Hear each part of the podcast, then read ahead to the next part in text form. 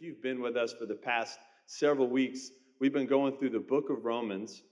We've been slowly going through this book, and it has been absolutely incredible. I'm so glad that we are taking our time through this book because it's so rich and dense. And I'm just excited to kind of continue passing the baton along. Um, I'm, I'm just going to take another section of this letter that Paul wrote.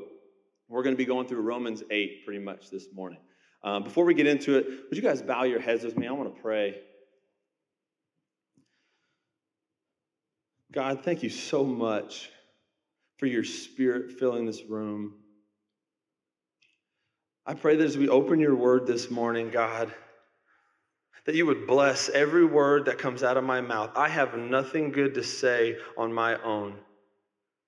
Nothing good that I will speak will resonate with anyone if your spirit is not attached to it, Lord. I pray that you bless the words. I pray that I am just an empty vessel to be able to be used by you this morning. I pray that all of us in this building that are tuning in online, that are outside, that our ears would be open, that our hearts would be available to do what you wish with, God. Speak to us, your church. I pray you convict us, you challenge us, you encourage us this morning. And we just cling to your word and we thank you that we have access to your word. Speak to us this morning, Father God. We love you. Amen. So we're going to jump right into it this morning, guys. Eh, have you have you ever found something, you're reading a book, a magazine, the Bible, you saw something online, and it just jumped out at you, and it was so good, and it was so relevant and so impactful that you had to take a picture of it, you had to underline it, you had to highlight it and circle it. If you open my Bible, the book of Romans is pretty much one solid underline because this, this letter that Paul wrote is just mic drop after mic drop and, and just a heavy hitter after heavy hitter. And every line just seems to be just oozing with truth and promise and encouragement and challenge. And so when we go through this book or this section of the letter this morning, what we find is it's almost like an onion. It's got so many layers, and we just need to keep peeling it back and peeling it back and peeling it back. And what we find is we will never find the bottom of God's word and this letter of Romans is no different. And so we're going to go through just a section of this letter that Paul wrote. Um, what I want to do first, I'm going to be reading a lot of scripture this morning. I hope you guys are okay with that. Um, I think God has a lot to say to us in this letter. Um, and I don't want to change anything that's being said. I just want to kind of facilitate some things that God has put on my heart. I could take any one of these verses and go a hundred different ways with it, but God really put on my heart a couple things to share this morning. And so, what I want to do to start off with is I just want to read a big chunk of this letter. It's going to be about 18 verses, so y'all bear with me. I just want to read it in, in totality, and then I want to kind of zoom in and focus on a couple things. Is that all right with you guys? Sweet. So, we're going to start Romans 8. We're going to start in verse 12, and we're going to go all the way to verse 30. Okay, and if you don't have your Bibles or your phones or whatever, you can follow along on the screen. Romans 8 12, and it starts with the word therefore. And this therefore that Paul is talking about, the things that he talked about leading up to this, he was talking about the difference between life in the spirit and life in the flesh. Life in the flesh is us choosing sin, choosing our own desires, choosing to follow after what the world says, and it leads to death. Life in the spirit is when we chose Jesus as our Savior, we submitted and we surrendered our lives to Him, and the Holy Spirit dwells within us, and now we are following and being led by that Spirit that leads to life and peace. And so Paul is talking to the people that have chosen the Spirit. And so he goes on and says, Therefore, brothers and sisters, we have an obligation, but it is not to the flesh to live according to it. For if you live according to the flesh, you will die. But if by the Spirit you put to death the misdeeds of the body, you will live. For those who are led by the Spirit of God are the children of God. The spirit you received does not make you slaves so that you live in fear again. Rather, the spirit you received brought about your adoption to sonship. And by him we cry, Abba, Father. The Spirit Himself testifies with our spirit that we are God's children. Now, if we are children, then we are heirs, heirs of God and co heirs with Christ, if indeed we share in His sufferings, in order that we may also share in His glory. I consider that our present sufferings are not worth comparing with the glory that will be revealed in us. For creation waits in eager expectation for the children of God to be revealed. For the creation was subjected to frustration, not by its own choice, but by the will of the one who subjected it, in hope that the creation itself will be liberated from its bondage to decay and brought into the freedom and glory of the children of God. We know that the whole creation has been groaning as in pains of childbirth right up to the present time. Not only so, but we ourselves, who have the first fruits of the Spirit, groan inwardly as we wait eagerly for our adoption to sonship, the redemption of our bodies. For in this hope we were saved. But hope that is seen is no hope at all. Who hopes for what they already have? But if we hope for we do, what we do not yet have, we wait for it patiently. In the same way, the Spirit helps us in our weakness. We do not know what we ought to pray for, but the Spirit Himself intercedes for us through wordless groans. And He who searches our heart knows the mind of the Spirit, because the Spirit intercedes for God's people in accordance with the will of God. And we know that in all things God works for the good of those who love him, who have been called according to his purpose. For those God foreknew, he also predestined to be conformed to the image of his son, that he might be the firstborn among many brothers and sisters. And those he predestined, he also called. Those he called, he also justified. Those he justified, he also glorified. Amen. You guys got that? We can break for brunch? Good. I'm going to take a sip of water after that. So, the first thing that I want to dive into is literally right off the bat when Paul starts to talk about brothers and sisters, and he talks about where those who are led by the Spirit are children of God, and we can cry out, Abba, Father, and brought about adoption to sonship. Paul here is talking to Christians. So when we read earlier in this letter, and Pastor Nathan kind of teed us up last week. So Paul talks, he addresses Jews in this letter, he addresses Gentiles in this letter, and right here in this section of the letter, he's addressing Christians, he's addressing fellow believers. And I think it's important that we pause here for a little bit this morning um, and make the distinction and identify who is Paul, who Paul is talking to, and what specifically it means. Okay, because what he's saying is the children of God are those who house the Spirit of God. The Holy Spirit is what identifies us as children of God. If we look just a little bit earlier in this same chapter, in verse 9, Paul says, You, however, are not in the realm of the, in the flesh, but are in the realm of the Spirit if indeed the Spirit of God lives in you. And if anyone does not have the Spirit of Christ, they do not belong to Christ. And that's not fun preaching, but it's truth. What Scripture tells us. Those who do not have the Spirit of God are not children of God. First John 3 puts it actually a little bit more bluntly. The one who does what is sinful is of the devil because the devil has been sinning from the beginning. No one who is born of God will continue to sin because God's seed remains in them, talking about the Holy Spirit. They cannot go on sinning because they have been born of God. This is how we know who the children of God are and who the children of the devil are. Anyone who does not do what is right is not God's child, nor is anyone who does not love their brother and sister. I want to pause there for a second because what that is not saying is if you ever sin, you are not a child of God. That is not what that is saying. We know that we will fall into sin over and over. We are broken sinners and we need grace and we need forgiveness every day of our lives. What this is saying is look at the path and the trajectory and the fruit of your life. Is your life following the flesh and following sinful desires and following what the world wants? Or is my life following the Spirit and the Spirit is leading me and I hate sin and I'm trying to please God?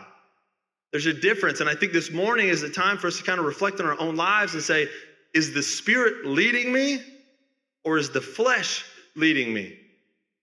Because just a few verses earlier in Romans, Paul says this those who live according to the flesh have their mind set on what the flesh desires, but those who live in accordance with the Spirit have their mind set on what the Spirit desires.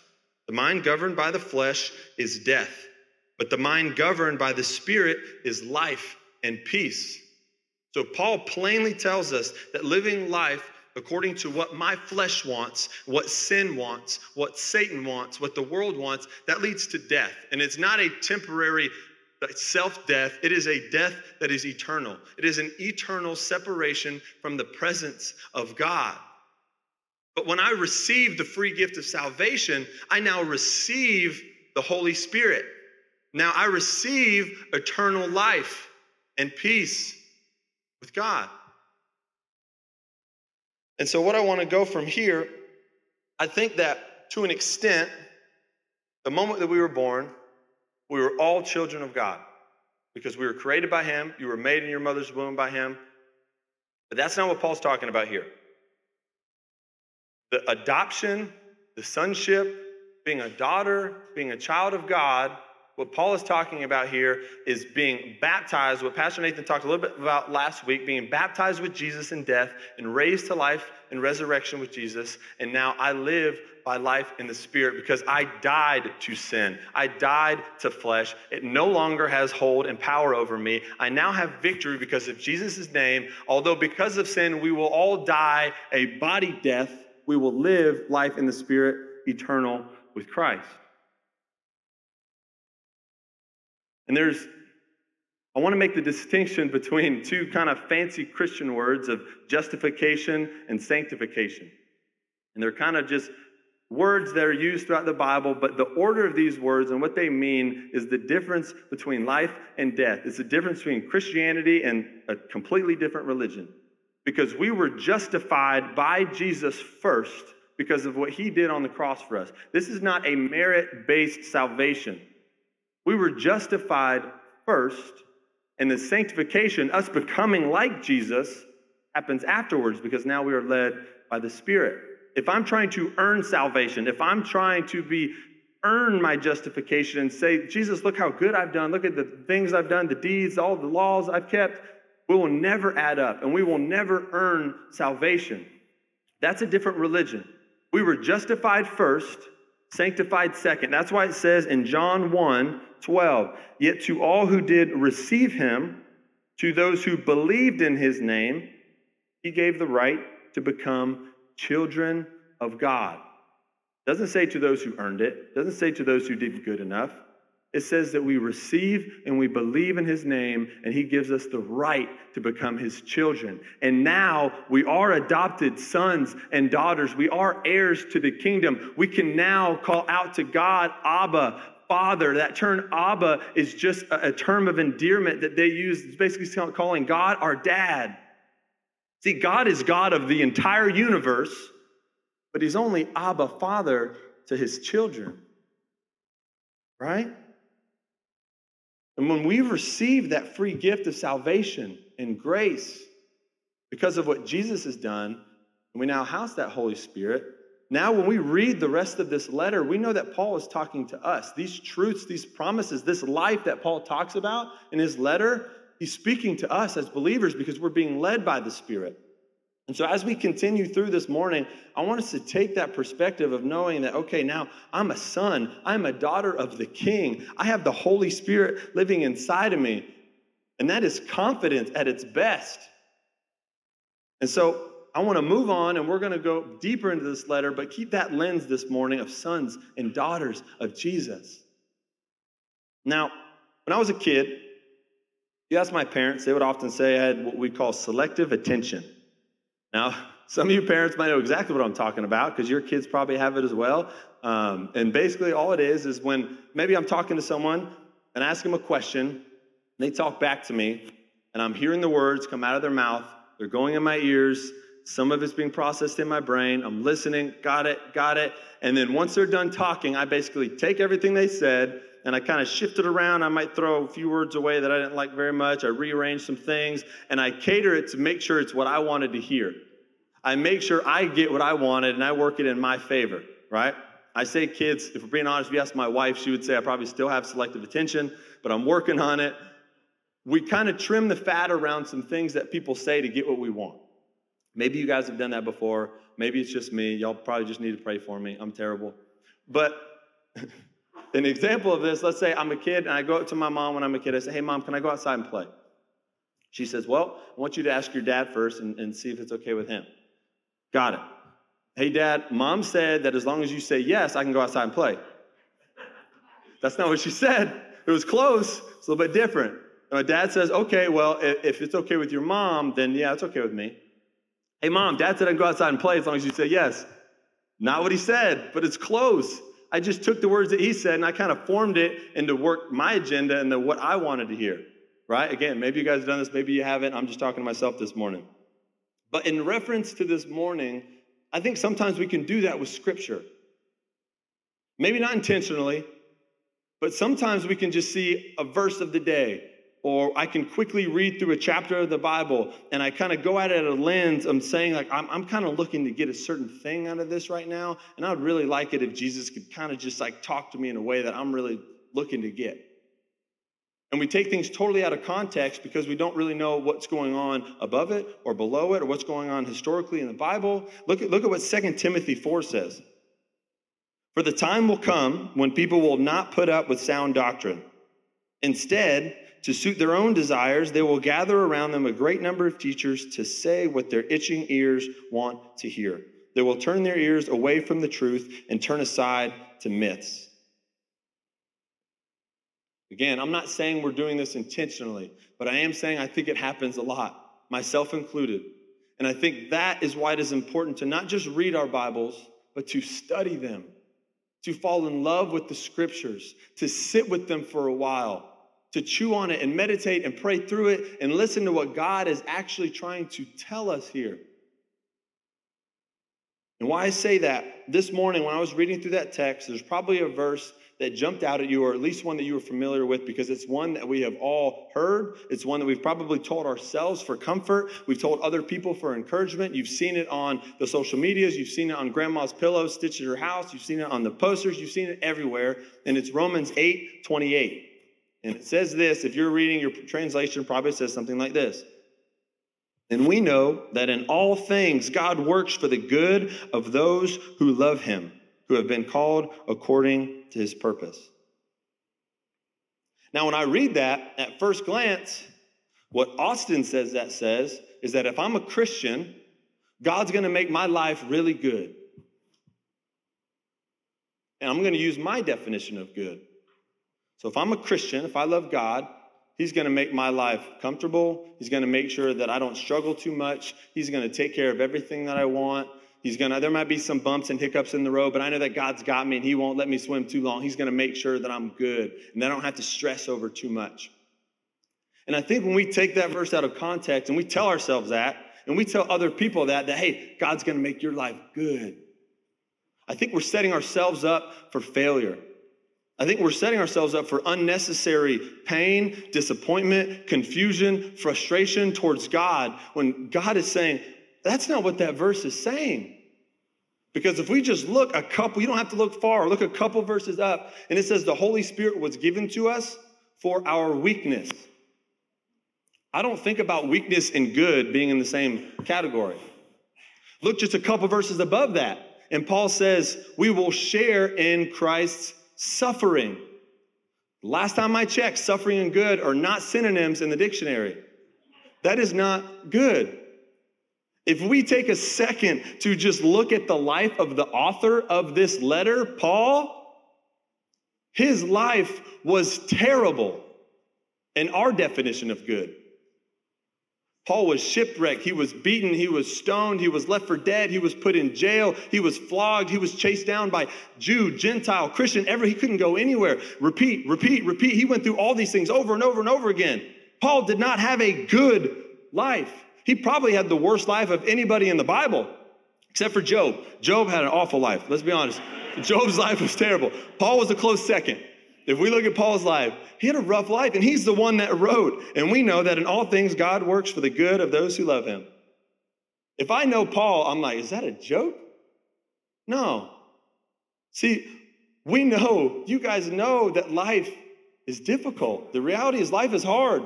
Believer, non believer, it rains on the righteous and unrighteous alike. It rains on the just and unjust alike. Jesus told us that in Matthew on the Sermon on the Mount. So if there is pain and there is suffering and there is weakness and there is loss and there's confusion in this life, what is he talking about here? I can't tell myself to expect anything less this side of eternity because I'm just setting myself up for heartbreak. And it's not God's fault, because I took this scripture out of context. I chose selective attention. Now, if we if we take this verse and we look at a little bit more literal translation, so you're like my Bible, I'm reading an NIV, it's got a little note next to it, and it like points me to the footer and says alternate translations. Um, if we look in the literal Greek and how it's laid out, it's a little bit different. I'm actually I actually looked at this theologian that broke this verse down. His name is N.T. Wright. That actually Jared put me onto, um, and he broke this verse down really, really well, and it changes things. And so let me read what a little bit more literal translation of this verse says. And we know that in all things God works together with those who love him to bring about what is good with those who have been called according to his purpose. Read that one more time. And we know that in all things God works together with those who love him to bring about what is good. That changes that verse a little bit if we dive into it. Because, first of all, it says that God wants to work together with you and with me. That should fire us up right off the bat. That should be enough. I could preach on that this morning and we could leave and we could all be excited. Because God wants to work with you and with me, his sons and his daughters. He does not need us, but he chooses to work with us because he is a good dad. He is a good father. And that phrase, work together with, it's a Greek word, and I'm going to butcher the pronunciation. It's like synergeo, but essentially what it is, it's where we get our English word synergy from. And what that word means is to work together, to help in work, to be a partner in labor, to put forth power together with, and thereby to assist. How cool is it that God wants to work with us to bring about good? It uses that same synergy word in Second Corinthians 6, and it uses the word co-workers. It says, as God's co-workers, we urge you not to receive God's grace in vain. We are God's co-workers. For those of you that don't like your jobs, maybe don't hold on to that word because co-workers will not be a good thing to you. But it is a good thing. God wants to work with you and with me to bring about good. It's a team, it's a partnership. We're like Batman and Robin going out and fighting crime in, in Gotham City. God is Batman. We are Robin. Let's not get that twisted. Our egos want us to be Batman if we're being real. We are Robin. But we're not just bystanders and spectators in this life. God wants us to participate. He wants us to get in the game. He wants to use us. And so, as we keep going through that verse, all right, so God's going to take all things, He wants to work with us to bring about what is good. What is good? Because if we're being totally honest with ourselves, I think our definition, at least my definition of good, God's definition of good, probably a little bit different. I think I tend to be a little bit selfish with my definition of good. And when I hear good, when I read the Bible, I'm often looking out for myself and trying to see, okay, well, if God's going to bring about good, then maybe my my bank account will increase. Maybe I'll get a better car, a bigger house. Maybe my fame will go up. My status will increase right? That might be my definition of good. And maybe some of those things happen, but I think those are just blessing and responsibility to be stewarded well. Because we already know that life is difficult and there will be weakness, there will be suffering, there will be pain. So, what is this good that Paul is talking about in his letter to Rome? Well, I think through all things that it says in that verse, when it says, and we know that in all things God works together, all things is basically talking about everything that goes on in our life good, bad, ugly, pain, sorrow, blessing, joy. God's going to use all things and He's going to make us more like Jesus. That is part of the good that Paul is talking about here. Because it says in verse 29 For those God foreknew, He also predestined to be conformed to the image of His Son. Everything, all things will make me more like Jesus if I follow the Spirit's lead and I allow God to work in my life. That is good. And when I've devoted my life and I've given my life to Him and I've surrendered everything and I believe in who He says He is and I believe in what He's going to do, what He said He's going to do, then anything that comes my way, good, bad, ugly, difficult, confusion, it doesn't matter. I now have a different perspective when I approach those things because I know on the other side of them, I will be more like Jesus. I will share in Christ's suffering so that I can share in his glory. I can be more like Jesus. My pain is not wasted. If I, if I am a non believer, I am not a child of God, my pain and my struggle will have my head spinning because it has no purpose. But when I'm a child of God, my pain does have purpose. It will refine me and it will make me more like the one I've given my life to. And that is called sanctification. We're becoming more like Jesus day after day after day. And just earlier in this letter, in Romans 5, Paul has already understood this concept and he's already told us about it. Listen to what he says in Romans 5. But we also glory in our sufferings.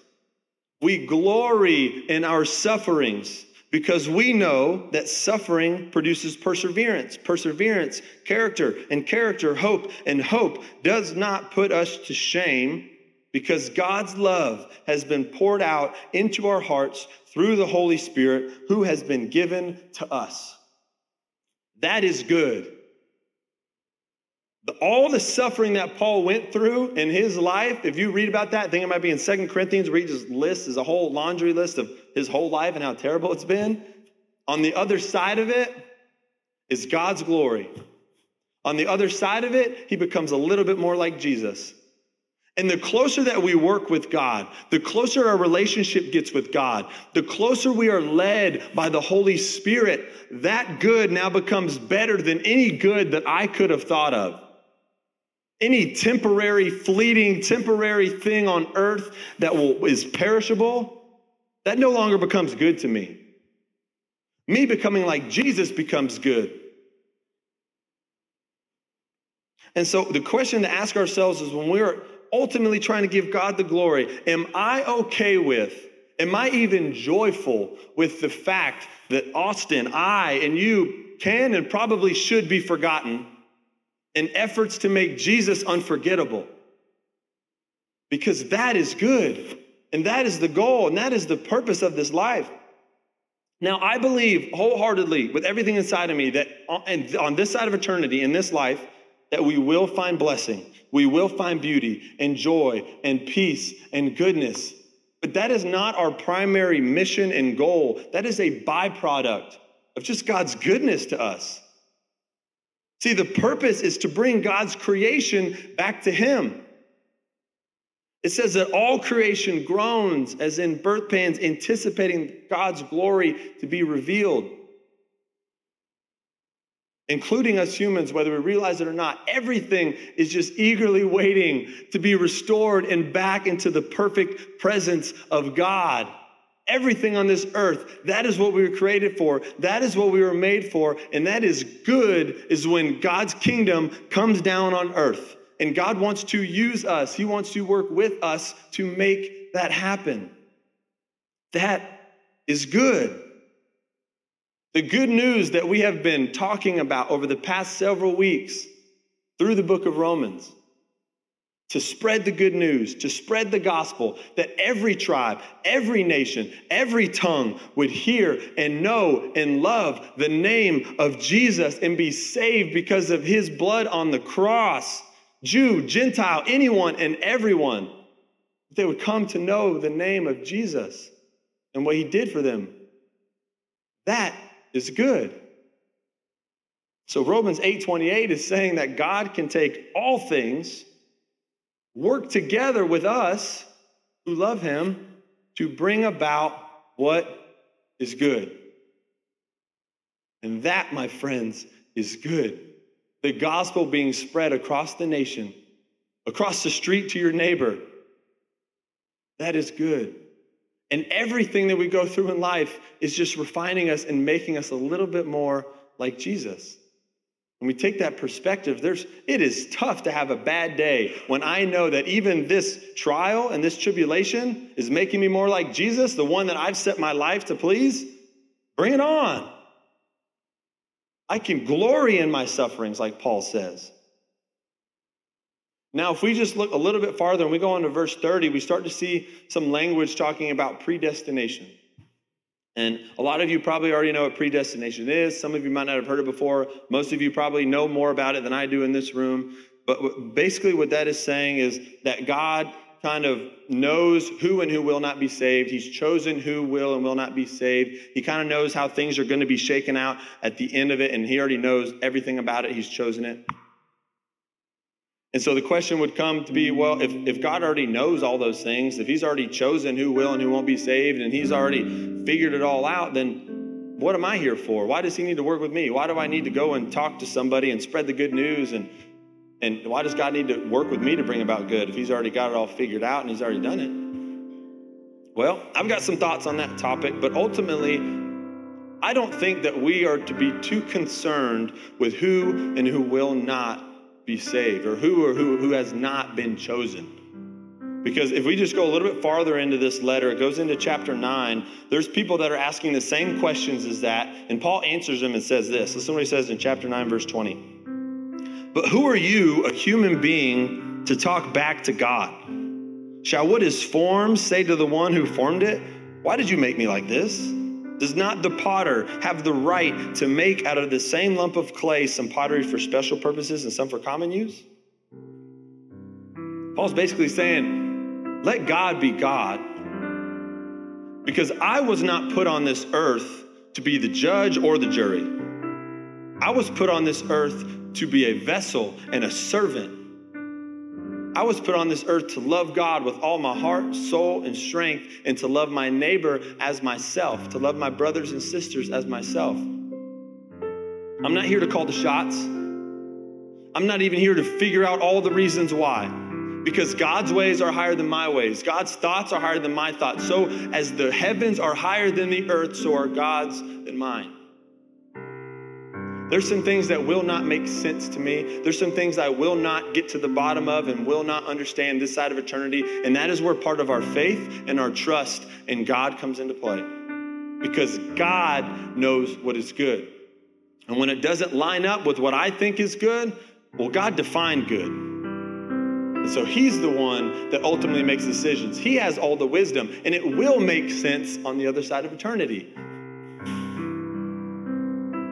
And I don't think that Paul even puts this section into his letter to have us walking on eggshells and pins and needles, wondering, like, oh man, well, are, are they saved? Are they gonna get saved? Am I even chosen? Am I gonna am I gonna get to go to heaven? Are they chosen? I know that person's not chosen. I saw what they did last Saturday. I know they're my I don't think that's why he wrote that. I think he wrote it as an encouragement to believers. Remember, he's talking to Christians here. Those he predestined, he called. Those he called, he justified. And those he justified, he also glorified. That is a promise that God will finish what he started in the work in you and he will make you like Jesus. Philippians 1 tells us this Be confident of this, that he who began a good work in you will carry it on to completion until the day of Christ Jesus. Again, going back, everything in our life, all things, God will work together to make good. He is refining us. Every part of our lives, He's going through this process and He's saying, I will not abandon you. I will not leave you. I will not leave you unfinished. I am here with you. My spirit is leading you. And when I come back one day, you have the Holy Spirit. And Ephesians 1 tells us that that Spirit is a seal guaranteeing your inheritance and the redemption of your body. So when Jesus comes back and he says, She has my spirit, he has my spirit, that's my son, that's my daughter, eternity in heaven is your home. Paul is saying, God will finish the work that he started in you. And then after this, Paul just catches fire in the rest of this chapter and he encourages us as believers and basically says, All of this that I just said, you need to know that God is for you and that God loves you and that nothing can separate you from his love. Nothing. Because when you have the Holy Spirit, nothing can take that from you. I want to work with you to bring about good on this earth to spread the good news of the gospel that we've read through in this letter of Romans. And so I want to read that over us this morning as I close. and just cling to every word that Paul says. Because if you are a son or a daughter of God, this is your reality. What then shall we say in response to all these things? If God is for us, who can be against us? He who did not spare his own son, but gave him up for all of us, how will he not also, along with him, graciously give us all things? Who will bring any charge against those, against those whom God has chosen? It is God who justifies. Who then is the one who condemns? No one. Christ Jesus, who died, more than that, who was raised to life, is at the right hand of God and is also interceding for us. Who shall separate us from the love of Christ? Shall trouble or hardship or persecution or famine or nakedness or danger or sword? As it is written, For your sake we face death all day long. We are considered as sheep to be slaughtered. No, in all these things we are more than conquerors through him who loved us. For I am convinced that neither death, nor life, neither angels, nor demons, neither the present nor the future, nor any powers, neither height nor depth, nor anything else in all creation will be able to separate us from the love of God that is in Christ Jesus our Lord. Amen.